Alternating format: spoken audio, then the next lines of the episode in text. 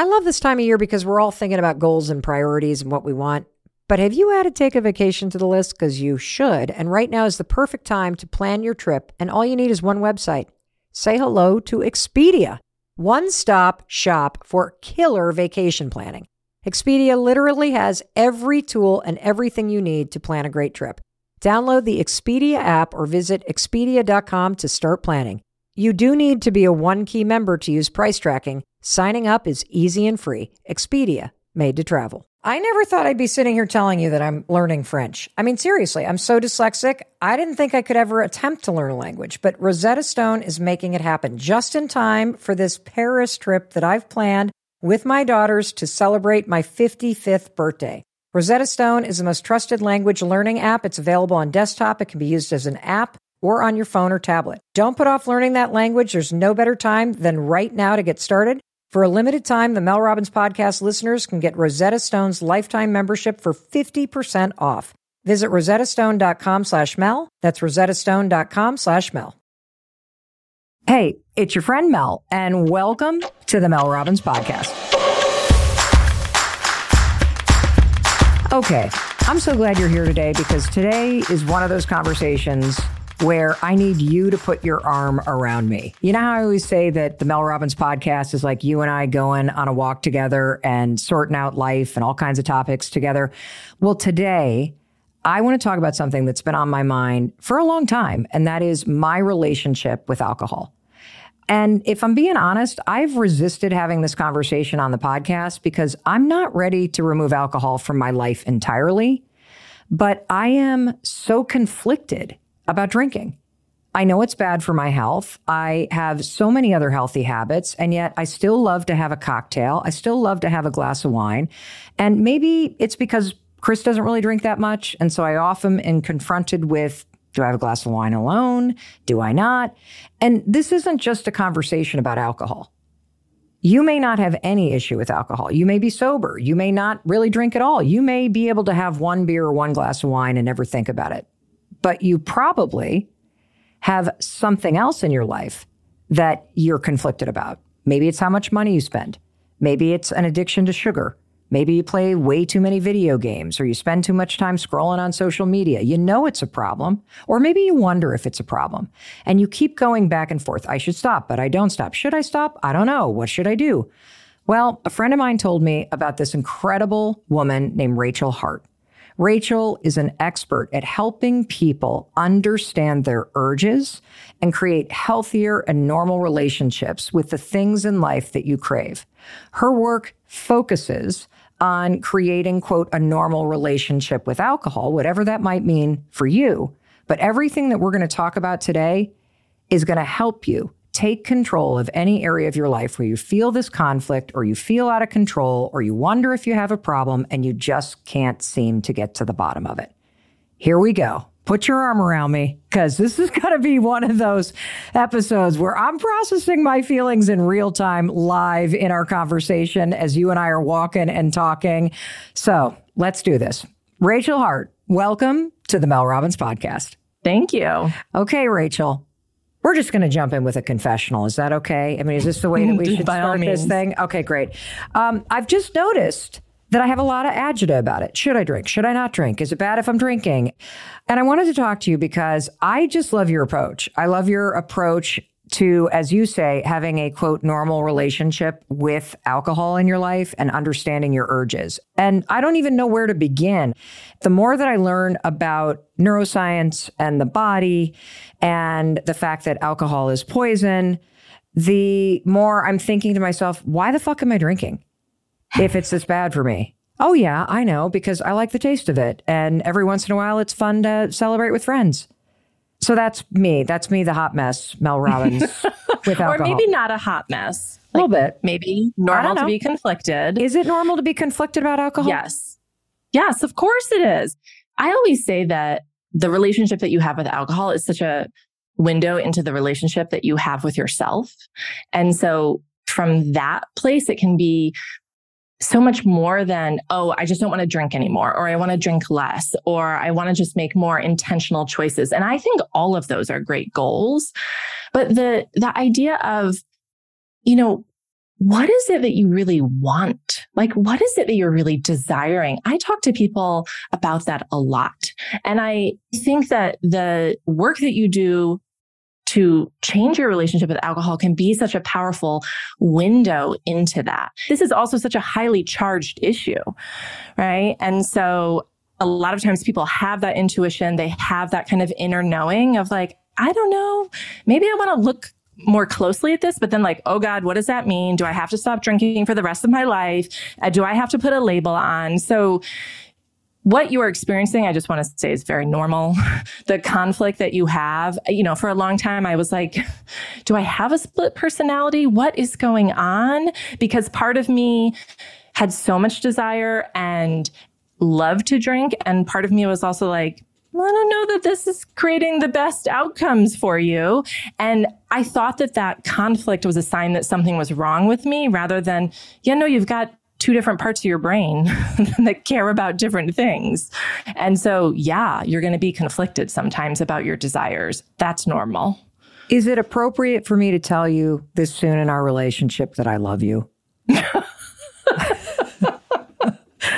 I've started to think about this like there's something wrong with me and I have a mm-hmm. problem. Mm-hmm. Yeah. And when I look at everybody's relationship with alcohol, it is kind of fucked up. I even look at our 20 somethings mm-hmm. and their relationship with alcohol is crazy. You know, like they just go on these benders and then it's like, oh, I'm not going to drink all week. I got to get back healthy again. And that's what I used to be like. And I think about how much effort goes into the am I going to have a gin and tonic tonight or am I not going to have anything at all? And then if I do have a drink, I should probably take some Advil before I go to bed. And the whole cycle that happens in the morning when you feel kind of hungover and I wake up and I'm like, why did I do that? Now I'm not as clear and I don't feel like exercising. And I probably shouldn't have had that wine and it tasted like shit anyway. And it was a lot of sugar. And so I realized that there's a lot of active energy that I have around alcohol. And I wanted to talk to you because I'm like, I'm pretty sure I don't have a problem. But what I do have a problem with is the amount of conflict that I feel like I'm doing mm-hmm. something wrong. And yeah. I feel like I have a split personality because I'm, I'm I literally argue for it and against it every single time I use it, where I'm like, well, it's just a gin and tonic for God's sakes. I mean, it's just like who cares? And then I'm like, well, you know, the poison. And, you know, you said you weren't going to drink tonight. So you're a liar. And that means you have a problem. And then I'm like, well, no, I don't because I'm, I'm just having a gin and tonic for God's sakes. And then I fill it up with Topo Chico after that. So what's wrong with that? Well, you know, you said you weren't going to drink and then that's a this. And then you're going to sleep like shit because you're in menopause. And like, it's like this beat down. So yeah, help me. Help me. Well, help I mean, all of us. We, How did you start doing this? Do you drink? I have so many questions. Yeah. Okay. Well, so I mean, I will say that I started drinking in college. I was 17. Oh, that's I late. Very, I'm a way I, better drinker than you are. I started at 14, man. Was very quickly like, oh, this is the solution to all my problems. like, we don't have to feel awkward. We don't have to feel anxious. I don't have to listen to any of my internal critic or any of my, you know, hangups. This is amazing. Where has this been? That was my experience. What you're describing, the kind of 20 something that I like would work very hard during the week. Also during the week, a constant kind of P.S. Don't ever make any mistakes. Don't do mm. anything wrong. You must do everything perfectly. And then the weekend for me was my outlet to be like, okay, like finally, not only do I get to stop feeling anxious and awkward and have these hangups, but also I can like be a little wild and mess up. And this is the way to feel sexy and confident and have fun. And so, you know, that was something that my brain was learning. And I think it's really important to to reiterate that we are learning something when we drink. The brain is always learning. So it, we're not just learning to acquire the taste. We're learning, hey, this is what we do when we watch the game or at sporting mm. events or at celebrations or on vacation. So we're, we're learning both when we do it and we're also learning this is how I relax right? This is how I connect. This is how I open up. And so all of that is unconsciously happening below the surface. And I think we get to this point where we start to want to examine our drinking and maybe I want to drink less or maybe I'm unsure about this. And we are trying to do it from this place of, okay, well, I know it's not good for me, right? I know I shouldn't do this or I should be more responsible as opposed to, hey, you know, what has my brain learned, right? Can I start to understand that? Can I start to teach my brain something different hmm. about what alcohol is a symbol for? I mean, it's, it becomes a symbol for so many things. And I think we just look at it from the superficial of like, oh, I just like the taste, right? Or like, I was like, oh, I'm just into craft cocktails. That's just my thing. I like the ceremony and the smoke and the sprig of yeah. rosemary that comes out of that thimble that they serve it in for $20, right? well,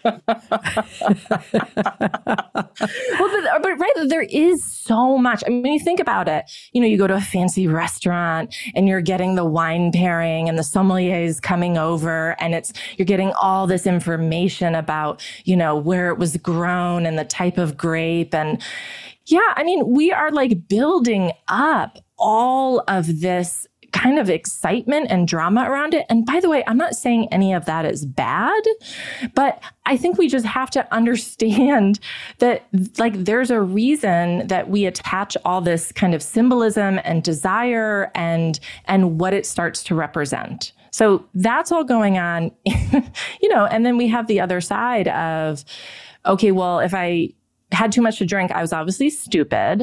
Um, and I should know better. And why am I still making these same mistakes? I should have grown out of this by now. So there's this idea that all of our desire and urges should just be conquered by our intellect. And that mm. doesn't make any sense.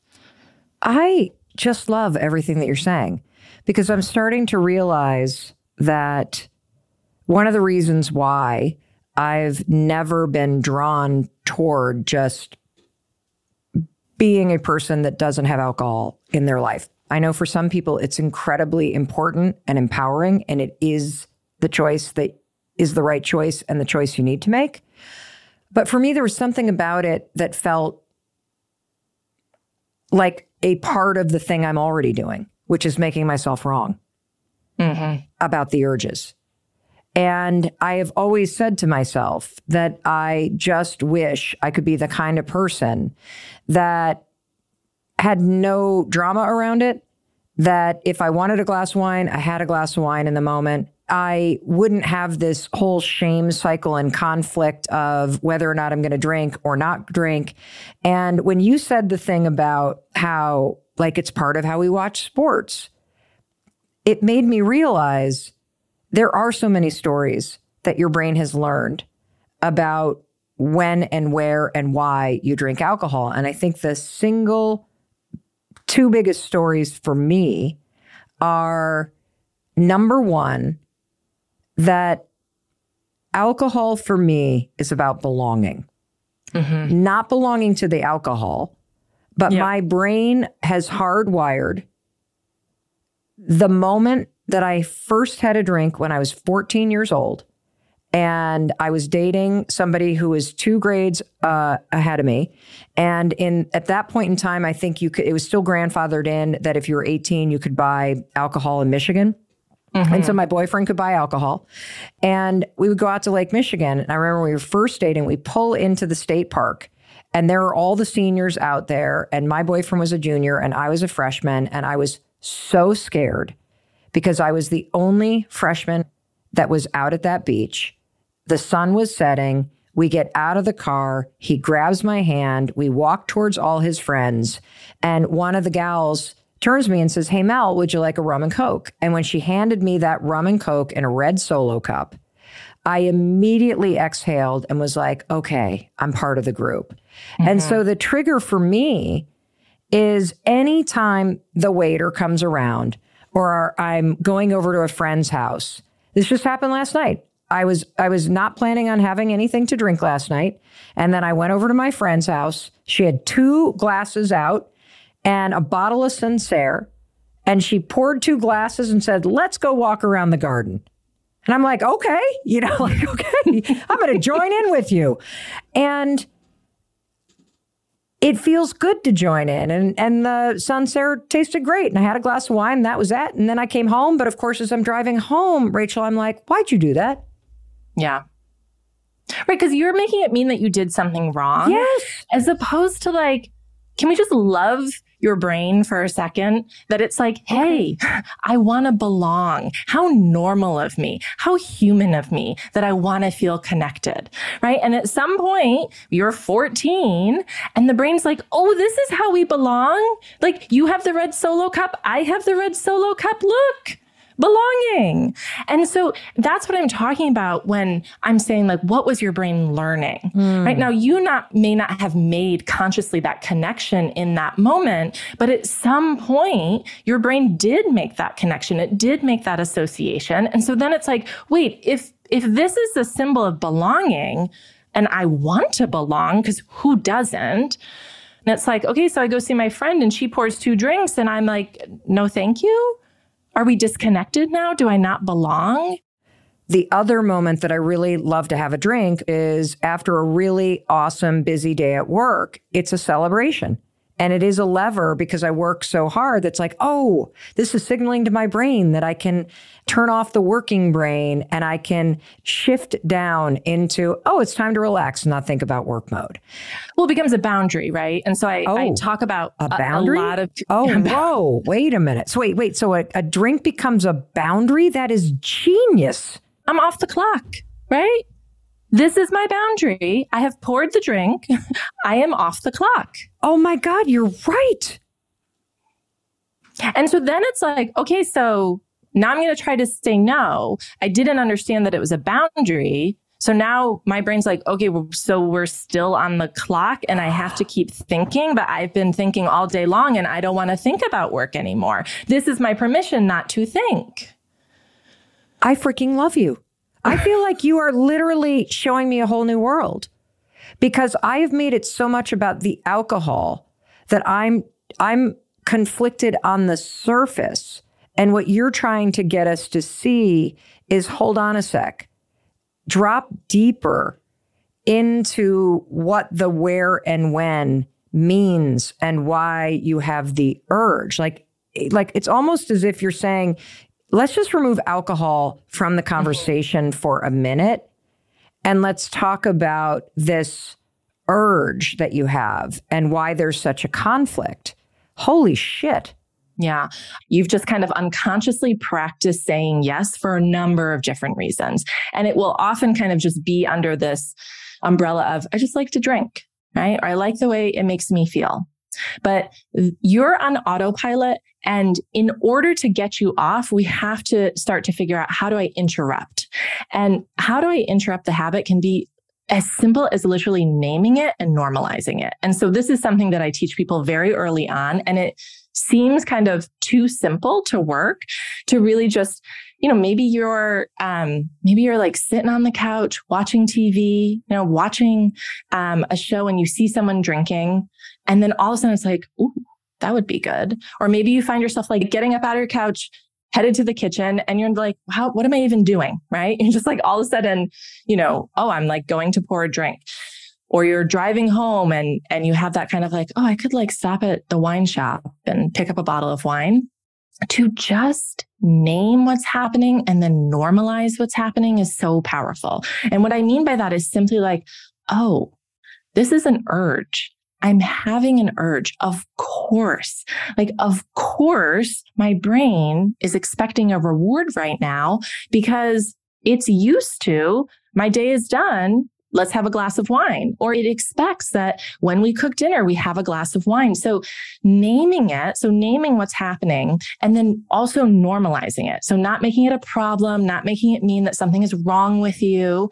It like just that alone sometimes is enough to interrupt the habit. It's enough to kind of take you off autopilot because all of a sudden you're in the place of being the watcher. So you're watching what's happening inside of your brain. You're naming it. So you're in that place of authority. And you're also, I think, turning down the anxiety level because when people who want to change their relationship with alcohol, they can start to have a lot of anxiety about the intensity of their urges or about how many excuses they have. I have a lot of people who will say, Oh, my brain is so tricky. We'll come up with all these excuses and just be like, no, no, like that's what the lower brain does. And I should say, like, one of the thoughts for me for the longest time was just, I deserve it. Right? Yes. I deserve it. I deserve I it. I deserve last it. Last night, I literally was just like, I fucking work hard. I have no vices other than swearing and having a cocktail.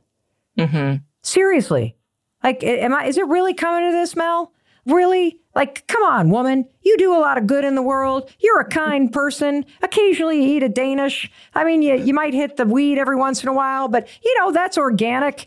So you want a gin and tonic or a tequila on the rocks. Give yourself a fucking break. Like, literally, I deserve it. What's the it and I deserve it? The it,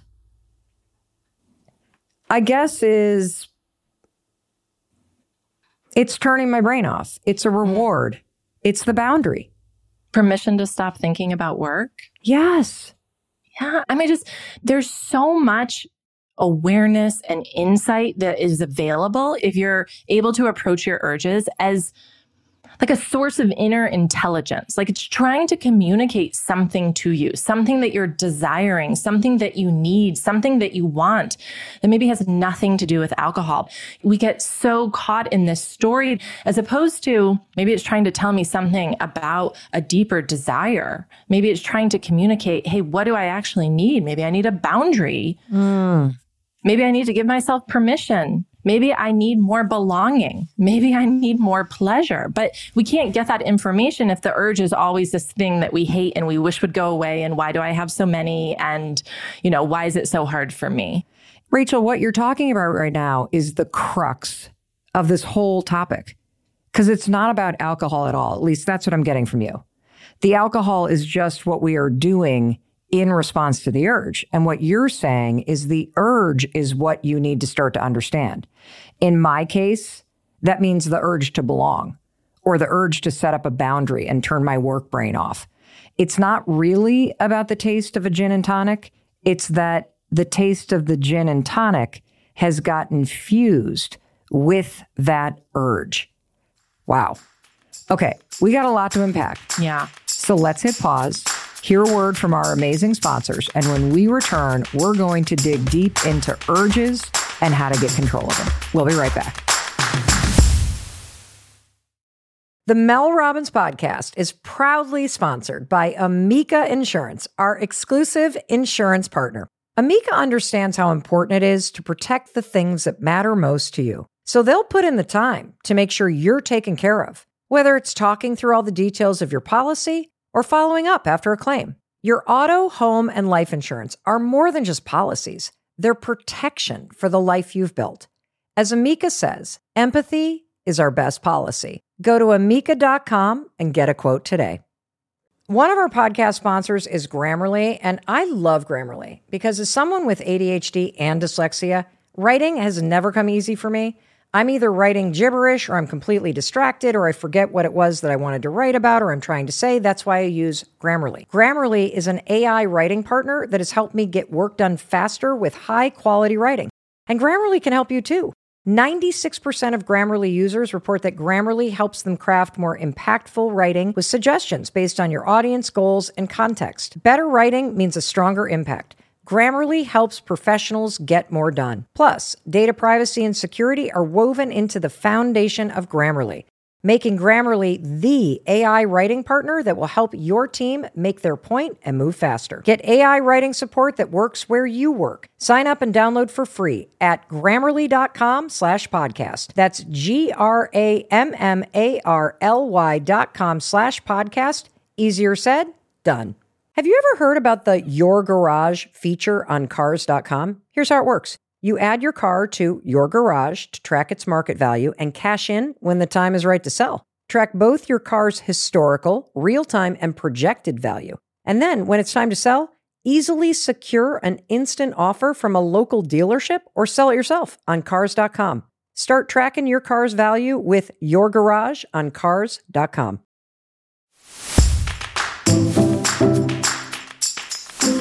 Welcome back. I'm Mel Robbins, and I am so glad you're here. You got your arm around me on this walk we're taking together, and we've got Rachel Hart here, who works with clients around the world who want to change their relationship with alcohol, whether that means going completely sober or it means just taking control.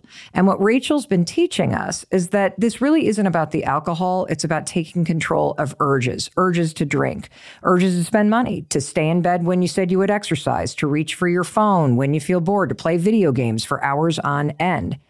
And learning how to control your urges and your responses to them, that's the secret to everything. Yeah. So I want to start with the word control because Uh-oh. I oh. think a lot of times people come to this work and they think, oh, yeah, controlling my urges would be I can make them go away. Oh, you can't? well, unless you can get rid of your lower brain, we're not going to be able to make the urge go away. Can you tell us about that? At a very basic level, we have a lower brain that is concerned with the immediate moment. It does not care about tomorrow. It does not care about the future. It cares about right now. Let me find pleasure. Let me find a reward. And the brain was designed that way and that's normal. That's not a problem. What we have to do is figure out how do I get into that place of, yep, I see that you want it, right? I see that you, that we have this desire. How do I, um, feel more comfortable with it. So really like naming and normalizing is a huge thing for so many people. Like, of course I have this desire. Like just that can be so powerful for people. So the higher brain is the one that you're using to tolerate the urge. Yeah. But okay. notice how you're a little disappointed when I said that yes, to you. Very. We're not going to be able to make the urge go away. Why are you disappointed? Because it would be nice if I didn't like have any urge, because then there would be no conflict because I wouldn't be thinking about it. And I think what we forget is that like urges are part of the human experience for everything, right? It's not just like the urge to drink, right? Like we have the urge to eat maybe more than we want to. We have the urge to stay in bed when actually we told ourselves that we were going to wake up and exercise in the morning. Rachel, how do you change your relationship with those urges? I mean, do you recommend to the people that work with you that you just go cold turkey and you stop drinking, kind of like a lot of us do for dry January? That's a question that I get a lot from people um, in terms of so should I should I just stop, right? Like, what's the right answer here? And, you know, I always really want to have people back up and sometimes actually take forever off the table because culturally we have this idea that if you have a problem the solution is to stop drinking for the rest of your life and that is so overwhelming for a lot of people and so sometimes i just say listen like what if we stop making a decision for what you're going to do you know, starting now until you're 80.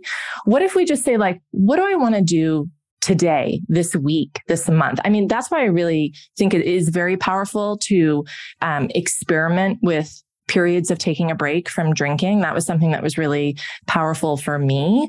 And I think the truth is, I don't know. I don't know what the right answer. And I also think it's okay if your answer changes over time. So I think that's the other thing is we don't really examine alcohol or drinking as a relationship that can change over time. I guess it can change over time. I know uh, my relationship with alcohol has changed over time, but it strikes me that your approach is so counterintuitive because I've always thought that the answer for me was Mel, you just got to stop drinking, period, altogether, forever. That's it. We're done here. When I work with people, and taking a break is one of the things that I have people do as an experiment. You mean like the same way we go 30 days and not drink during dry January? So a lot of people are familiar with like dry January or sober October, right? Like these ideas that we can spend a month removing alcohol from our lives and practicing saying no. The piece where I kind of struggle with that is we don't really give people any tools on how to do it other than just don't drink and maybe avoid temptation or don't put yourself in compromising situations. And taking a break is part of one of the things that that I have people do as an experiment, but it's all about using a set period of time to practice skills, right? I'm not following how your approach is different than, say, the times that I've taken a break from drinking and participated in dry January. I have people take um, a 30 day break from drinking. Okay. And I believe it's very different than kind of like a dry January or a sober October because what I'm always telling people is the 30 days, I want you to focus on using the tools. Yes, we are using the tools to say no, but I want you to focus on like all the techniques to manage my urges, all the techniques to talk back to my excuses. You know, dry January, the point is making it 30 days. Mm. And I'm like, listen, we're doing these 30 days. It doesn't matter if you drink on day number two. That's good data, right? That means something didn't work. Let's look at what didn't work. I want you to focus on using the tools.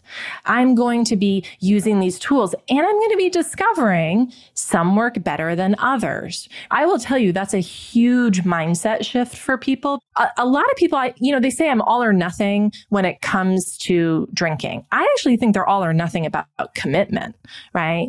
I either was committed and I what did it right and gold star, or I broke my commitment and now it's like, okay, why bother? Right? I made a mistake, so now I get to have as much as I want. Learning how to change means developing a different relationship with commitment. Like, okay, Oh. yesterday. Wait, say that go- again. Learning, how, to, change, means developing a different relationship with commitment. You can't have an all or nothing relationship with commitment. It can't be, I was good, I was committed, and I followed through and I was good, or I broke my commitment and I was bad. So, that mindset, you're screwed.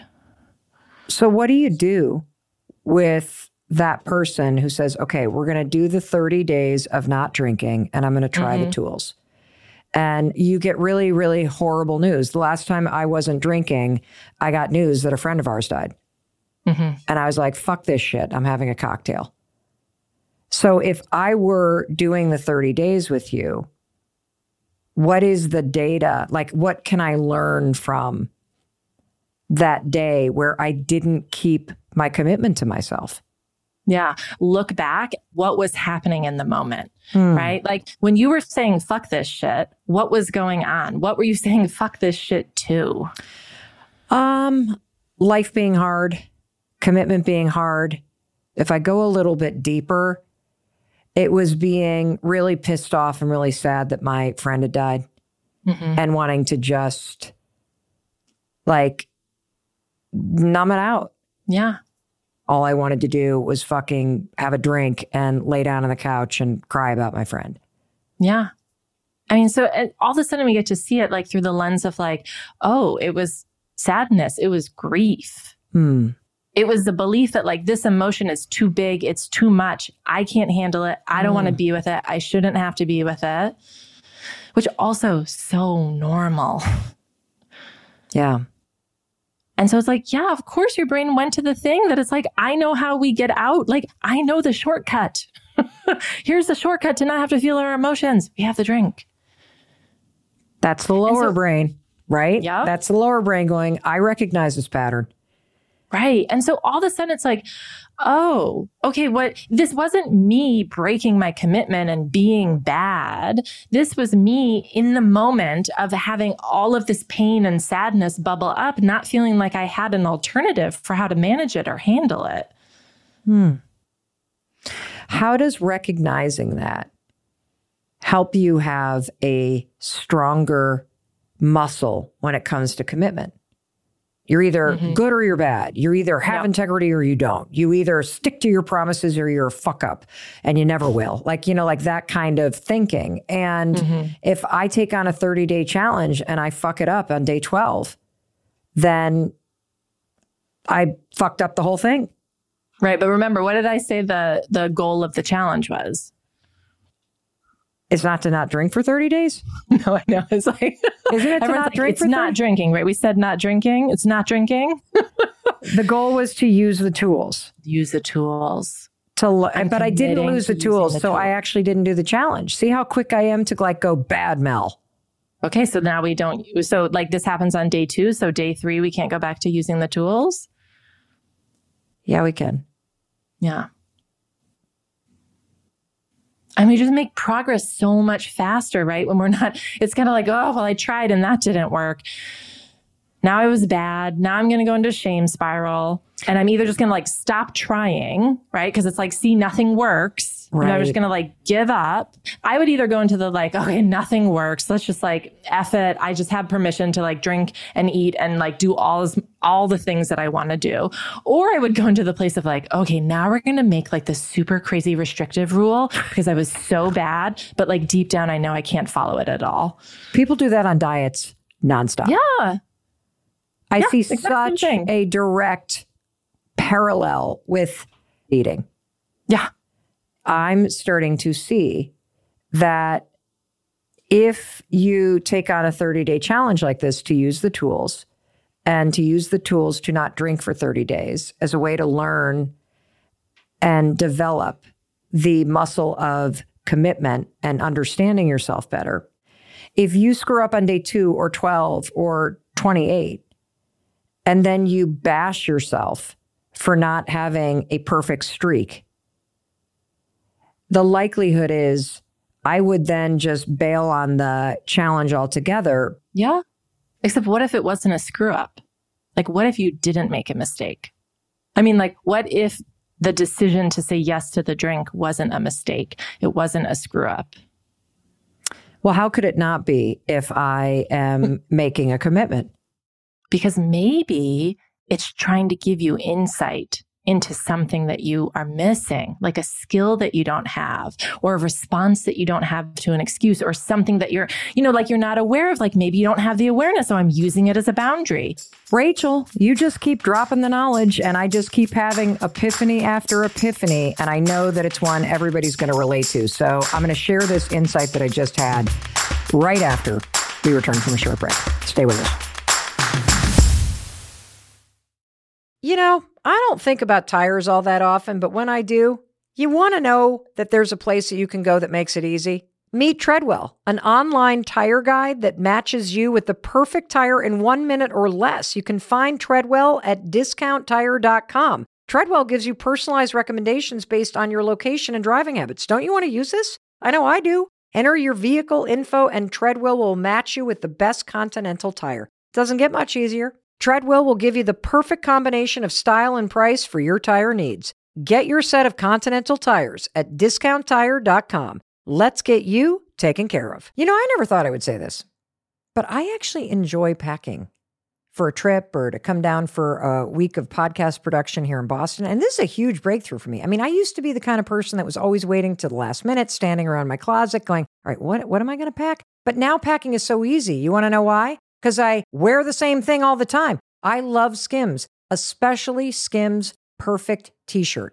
From crop silhouettes to long sleeve layering tees, there is a style for you. And the best part, the fabric is so smooth and high quality, you can wear it while running errands or dress it up for a night out. It is literally the perfect wear it anywhere tee. Skims Perfect Tee is the travel essential for all your upcoming trips, for every day at work for just hanging at the house. Get yours today, and you and I will be twinning. Shop the Skims t shirt shop at skims.com. Now available in sizes extra, extra small through 4X. If you haven't yet, be sure to let them know that Mel Robbins sent you. After you place your order, select the Mel Robbins podcast in the survey, select the Mel Robbins podcast in the drop down menu that follows. Thank you. We've all been there.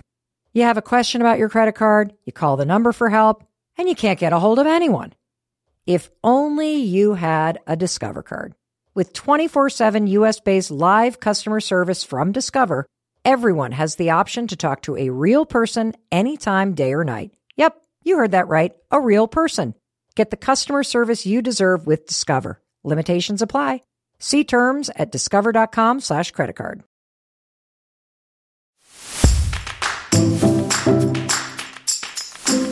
Welcome back. It's your friend Mel, and you and I are here with Rachel Hart. And I don't know about you, but I am having a light bulb moment after a light bulb moment. And just before the break, I had a huge insight that is another reason why I have so much conflict about alcohol. And the insight is I hate being told what to do. Oh, yeah, me too. Even by myself. Mm-hmm. Even if I said I want to do this thing, I'm not going to do that thing that I said that I would do. I'll show you Is that yeah. a normal thing that you hear oh with people? I, yes, this is a huge thing. I often talk to people when they're really struggling. It's like, okay, so what is the language that you're using to say no to the drink? And they're like, well, I'm just saying that I can't have a drink. Okay. When you tell yourself you can't have a drink, how does that make you feel? Pissed off. Yes. Yeah. Because but here's the thing it's not even true that you can't have a drink. Explain that. you're like, but we said we can't. Well, I mean, we're, you're an adult woman. Of course you can drink. You're choosing to say no. Hmm. There's such a big difference between like when I tell myself I can't have something versus, okay, I'm choosing not to, and here's why.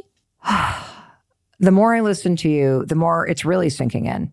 I'm so fixated on the gin and tonic, but this isn't about alcohol. Because the urge to numb or escape or join in or relax or turn off your work mind or just find pleasure that's not going to go anywhere. You're always going to have those feelings. Most people come to me and they just say like, how do I get rid of it? Like, I don't want to have this desire. I don't want to have the urge. I wish it wasn't there. And I think what we forget is that like urges are part of the human experience for everything, right? It's not just like the urge to drink, right? Like we have the urge to eat maybe more than we want to. We have the urge to stay in bed. And so again, instead of having this idea, spent 30 days and just like fight against these excuses. It's like, well, what if we could learn how to talk back to them in a way that's really believable? Wow. Of course, the urge is here. Or even just, I mean, one of my first things really is just naming that you're having an urge. And when I introduce that to people, so I was like, what is this woman talking about? You just want me to say, oh, I'm having an urge. And I, I think it's incredibly powerful and beneficial because all of a sudden we're activating our higher brain. All of a sudden, we're not just on autopilot, we're narrating what's going on. Oh, this is an urge. Of course I'm having an urge. It's five o'clock. My brain learned this is what we do. We get a reward at five o'clock. Of course it's here. Well, when I have that urge, my first reaction is, there's something wrong with you, Mel. There's something wrong with having the urge to have a glass of wine tonight. But you're saying don't focus on the glass of wine. Just recognize, oh, there's that urge to have one if you're trying to say no, if you want to drink less, all of a sudden it's like, oh God, the urge is here. And now my anxiety hmm. has just kicked on too, because I wish it wasn't there and I wish it would go away. And I think that it's a sign that something is wrong with me or my brain is broken right. or whatever. And so, like, can we just name it? Can we normalize it? Like, yeah, of course, when I watch baseball, I'm having the urge for a beer because at some point my brain learned this is what you do when you watch baseball. What's so great about this is that it's still empowering you to understand the psychological drivers so you mm-hmm. understand and know yourself better. And that supports the work you're going to do if you are sober. Or if you go through all of this and where it leads you is to just a totally different relationship with alcohol that works for you. You still have to do the deeper work to understand psychological data that is driving you to try to answer the urge with a drink. Mm-hmm. That's really amazing we don't just have urges when it comes to a drink. We have urges around food. We have urges around spending money. We have urges to procrastinate. Like we're always going to have competing desires, right? We always have this part of us that has the dream and the goal. And this is what I want to do. And this is how I want to spend my time. And we have the part of us that's like scrolling through TikTok, right? And looking for yeah. that easy way to distract ourselves or feel better or stay in our comfort zone. And so that's that's always going on. And I like, I personally think that learning this work around my urges to drink is what kind of took my life to the next level because it was like, oh, okay. Now I can apply the skill to anything that I'm doing. It's not unique to just saying no to a drink. It's something that I can apply across the board. It's an essential life skill. Yes. And we don't teach people like this is what's so frustrating for me is we're constantly giving people messages, just say no, drink responsibly, enjoy in moderation, know when to say when. We're getting all these messages about what we should be doing and nobody gives us the how. Nobody explains how we're supposed to do it. And so I think what happens is people start to internalize this should just be something I can naturally do. Mm. I should instinctually know how to say no, be responsible, right? Know when to say when. And if I can't figure it out, oh, something must be wrong with me, as opposed to, no, people gave you a bunch of messages with no tools, no techniques, no understanding about the brain. I mean, that just is, that really infuriates me. I can tell. So let's just take, for example, the second I'm done talking to you, I'm going to leave my podcast studio. I'm going to look out at a beautiful sunset and I'm going to have an urge to make a margarita. Yep. So when you say name the urge, does it is just saying did I just do that? No, I'm like when it's happening. Oh, and okay. I love that, it's happening right now because now I'm talking piece. about it. But okay, I love the sunset piece though because like the number of people that I have coached on, like how am I supposed to sit on my porch anymore and like enjoy a sunset? And it's like sunsets were enjoyable before you started drinking, right? We just yep. the brain started to associate. Oh, I get a reward when I watch a sunset. So now when you take the reward away, it feels like something's missing from the sunset. Mm. Nothing's missing from the sunset, right? Okay, you're right, except for the drink. So, right. Except I'm making a joke out of this, but I'm not really this cavalier about it. So when I leave here and I have the urge, I, I just as I'm walking downstairs, I say, "Oh, I'm having that urge to make a drink." Yeah. So you can say it to yourself. You can say it out loud. Both okay. of it works. The idea is really just acknowledging what's going on. Like, oh, this is an urge. I'm having an urge right now. This is desire. Oh, how normal. of course it's here right? This isn't a problem. This is what my brain learned. Oh, of course.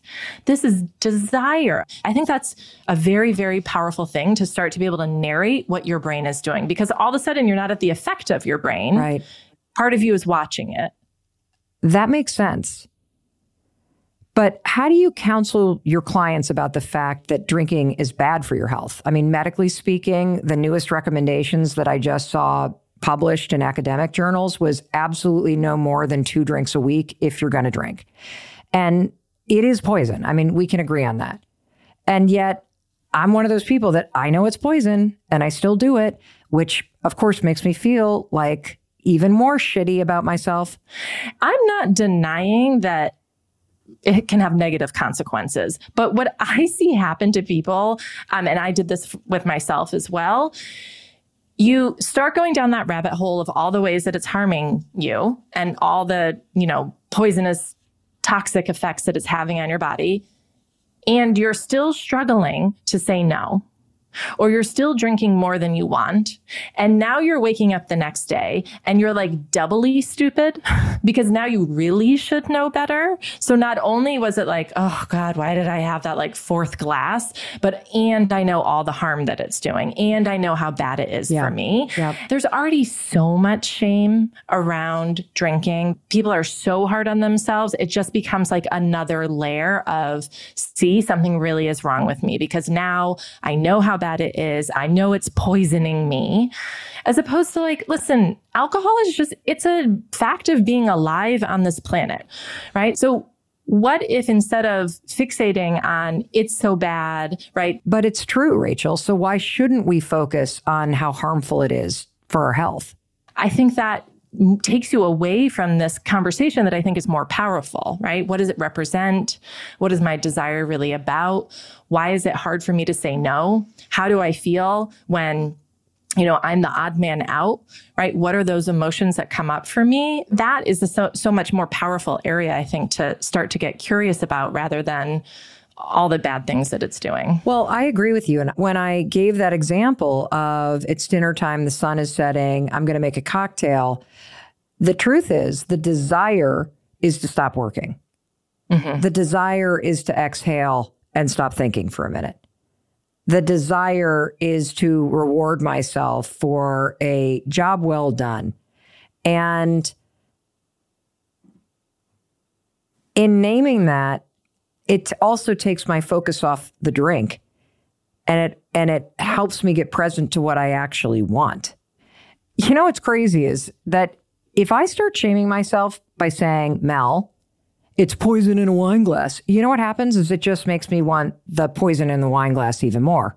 And then it makes me feel even worse. And now my internal conflict is all about how bad it is when what you're saying is if you go that route of shaming yourself, you miss out on the way more powerful insight and breakthrough that you can have, which is noticing without judgment, oh, I have the urge to drink right now. What is that about? The workday's over. Oh, I want to turn off my brain. That makes sense. So, what do I need to do right now to take care of myself? Mm-hmm. What immediately came to mind is I need a hug. Yeah.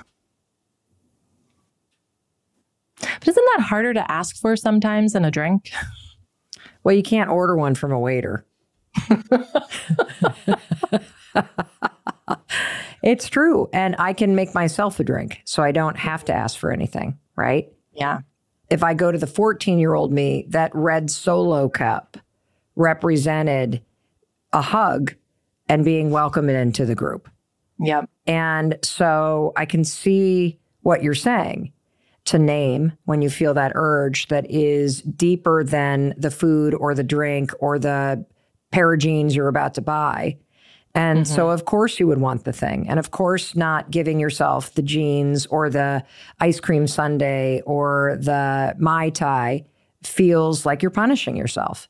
Yeah. I, I think a big thing is just um, watching it pass. Mm. So that's a huge thing that a lot of people struggle with. It's like, listen, if I don't say yes, it's going to be nagging me all night long. Can I confess something to you? Of course. Is it normal for for someone to be worried that you're about to tell me not to have a drink tonight? That I'm about to tell you? Yes, that you're about to yeah. coach me through this process of noticing the urge, letting it rise and fall. And then at the end of this, I'm now going to have more more conflict about the urge. And and then you want to know how how fucked up I am? Then I'm going to feel like this is now all evidence that I have an even bigger problem. Mm-hmm. That's how much of a shame cycle I'm in around this. Yes, this is very normal. I'm not going to tell you anything to do. I mean, I think that's actually a huge piece of of my approach is that I don't know what's best for you. I'm not going to tell you what to do because you're just going to be then looking to me mm. or looking for someone outside of you to tell you what's right. I think you have wisdom and information inside of you. And that's not like a, a wink, wink, you know, you shouldn't drink. I really do think that we have this ability to know what what feels good for us and what feels like too much. But we can't access that if it's constantly in this place of like oh god i shouldn't even be wanting this or i shouldn't even have this desire. I can totally see how that's true. At least it is for me. Right? Like i didn't think more is better just with a drink. I thought it was better with food. I thought it was better with stuff. I thought it was better with success. I thought it was better with money. I thought it was better with praise. Like that was just kind of the overarching principle of how I was operating. Hmm. And it wasn't just showing up for me in one place. And that, I think that created a lot of freedom for me because I walked around for a long time being like, I don't know, I've got like eight different problems. Like, or not. Or maybe i have i have one thing that i'm working on which is how to understand like identify how i'm feeling and what i need and how to be okay with an unmet desire and how to fulfill it elsewhere. You're exactly right. How did you figure this out? Like was there a particular moment like did you have like a massive bender and then you're like i can't drink again then you like reverse engineered this did you go to school for how did you figure this out? I spent my 20s going like back and forth between I'm drinking, I'm not drinking, I'm drinking, I'm not drinking. But the not drinking was always you were bad. You should be ashamed of yourself. Now it's time to punish yourself. We're just going to focus on saying no. And so I would say no and say no and feel like something was wrong with me and I was missing out and I, you know, was very healthy, but wasn't enjoying myself as much. And then eventually I would give in and go pick up right back where I left off. I'm sure that's how everyone feels about drinking and being in this back and forth I'm on, I'm off, I'm drinking, I'm not drinking, I'm bad, I'm good. I mean, that's exactly where I am right now, which is why I wanted to talk to you and learn more about the process that you use with people. I was in this process, in this cycle for so long. And I had some awareness that it was bigger than the drink. I felt like I wasn't able to access a part of myself without the drink. Mm. I I remember believing that like the fun Rachel, the real Rachel, like she comes out with a drink. And again, there was a part of me that was like, I don't think I always needed that, right? It's so relatable. I feel like the relaxed, I'm off the clock Mel comes out with a drink. The Mel that's not racing through her day, got a million things I need to do, tons of people I need to call, people that are relying on me. I pour that drink and I'm on vacation. I'm off the clock. It's the Mel that can sit down, put her feet up, stop thinking, and just take a breath and look at the sunset for a minute. We have such a limited, narrow conversation how we talk about this. It's kind mm. of like, do I have a problem or don't I have a problem? Right? Mm. Am I mm. an alcoholic or am I a normal drinker? We're very black and white.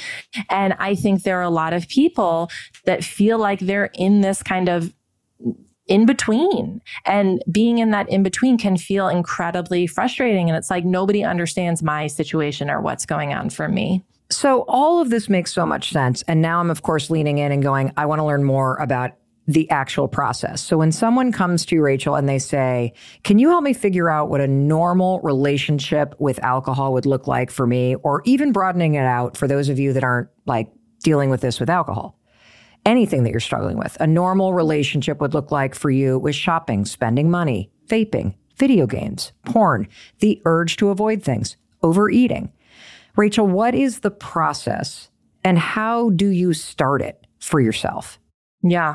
I think that one of the most important things to do is really first understand your mindset. And when I say mindset, I mean, when you think about, well, what are my reasons for drinking? And what what do i make it mean that i struggle to say no right? What do i make it mean um, when i struggle to follow through on my commitment?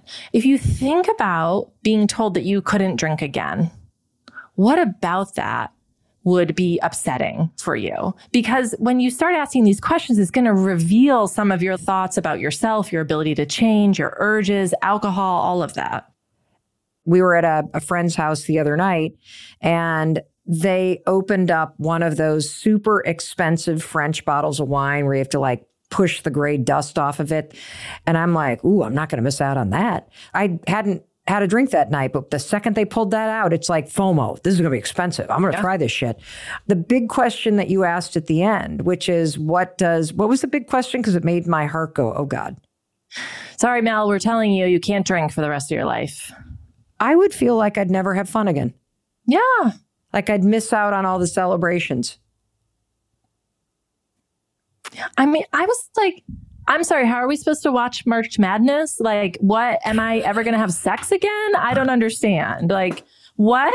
Like they were just so, I was like, are you kidding? So am I ever going to go to a wedding? Should I just not go to weddings anymore? I'm not going to have sex. We're not going to enjoy sports. Like, I guess I'm never going to dance in public. I mean, there were just like so many things. I was like, well, you got to be kidding me. Like you're literally talking about a miserable life. So yeah, no, thank you. I'll pass. So what do you do if that's everything that you think? When somebody fills all that out and they're like, okay, I'm never going to have sex. I'm not going to dance in public. I can't go to a sports game. My life will be no fun. All my friends who drink won't ever invite me out. I'm going to endure awkward moment after awkward moment where everybody else orders a drink. And I'm like, could I have a seltzer, please? Can I have the mocktail menu? And I don't want to miss out on all the fun. And I don't want to do like when you write out your excuses, that almost makes you feel like you would retreat toward binge drinking. Yeah, because it's like, oh, we, we're we have nothing to look forward to, right? Yes.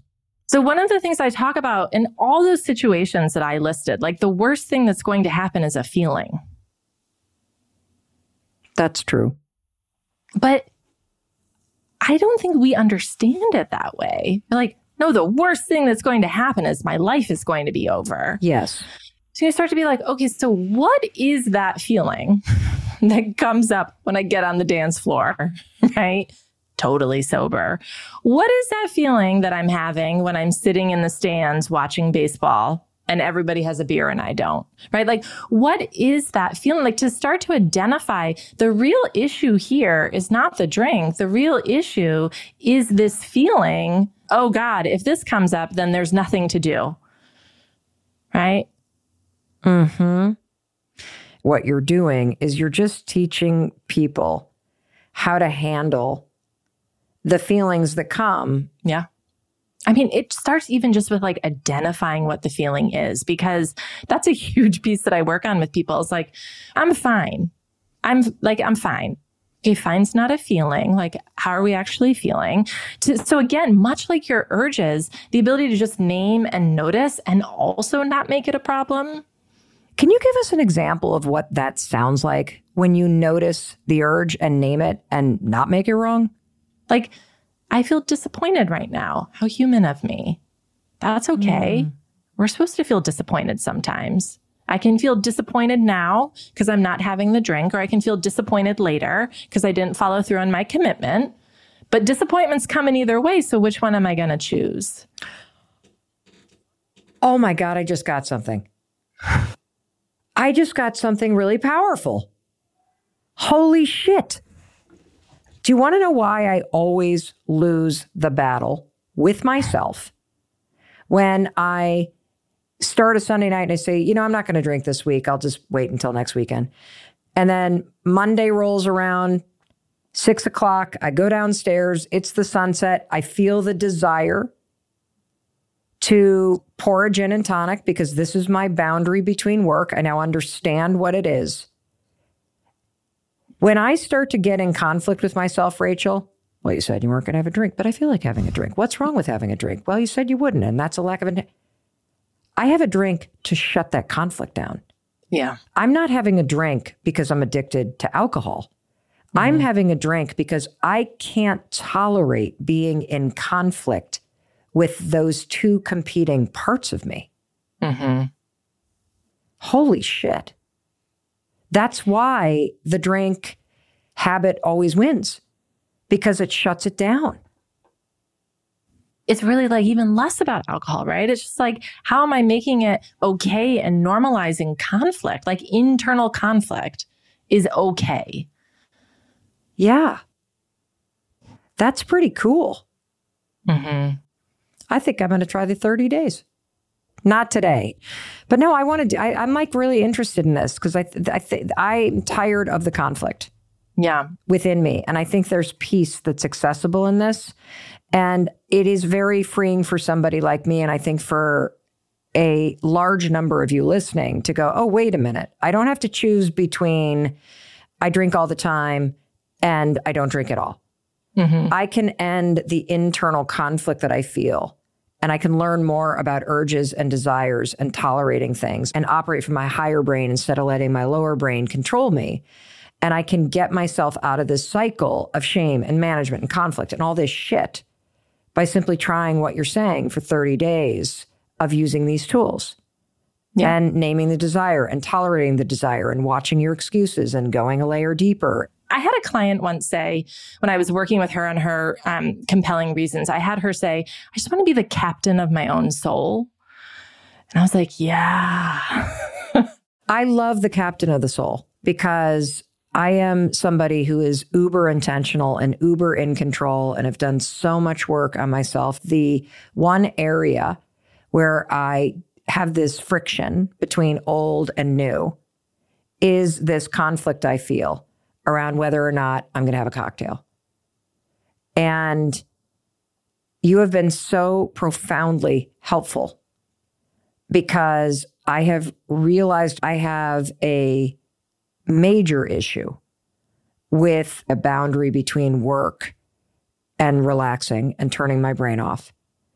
and the desire to join in and belong with others. And they're all tied up with alcohol for some dumb reason. I've been focused on the alcohol, not the much richer and deeper uh, opportunity of knowing myself. So thank you. You're welcome. Thanks for having me. Of course. And thank you for being here. Thank you so much. I could feel your arm around me as we were having this conversation, and now I want to put my arm around you. I want to make sure to tell you that I love you and I believe in you and I believe in your ability to create a better life for yourself, however you define that, whatever that means for you. And what that means for me is I am going to try this 30 day thing. So thank you for being here and helping me find the courage to take a look at this because it's a hell of a lot easier to face your stuff and change together. All right, I'll talk to you in a few days.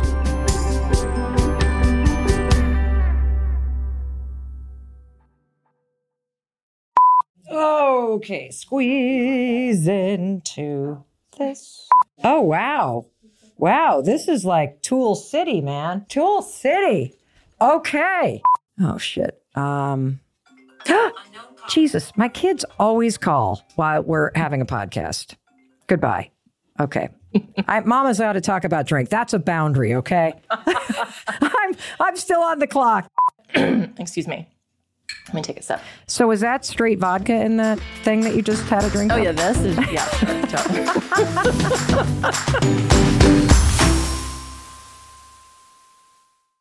Oh, and one more thing. And no, this is not a blooper. this is the legal language. You know, what the lawyers write and what I need to read to you.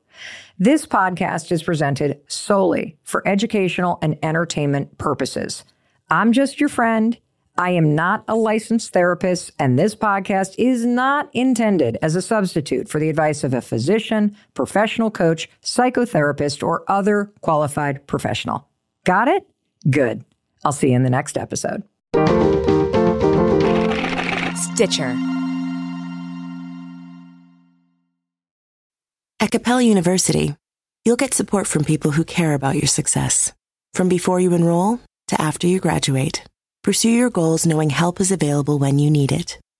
Imagine your future differently at capella.edu.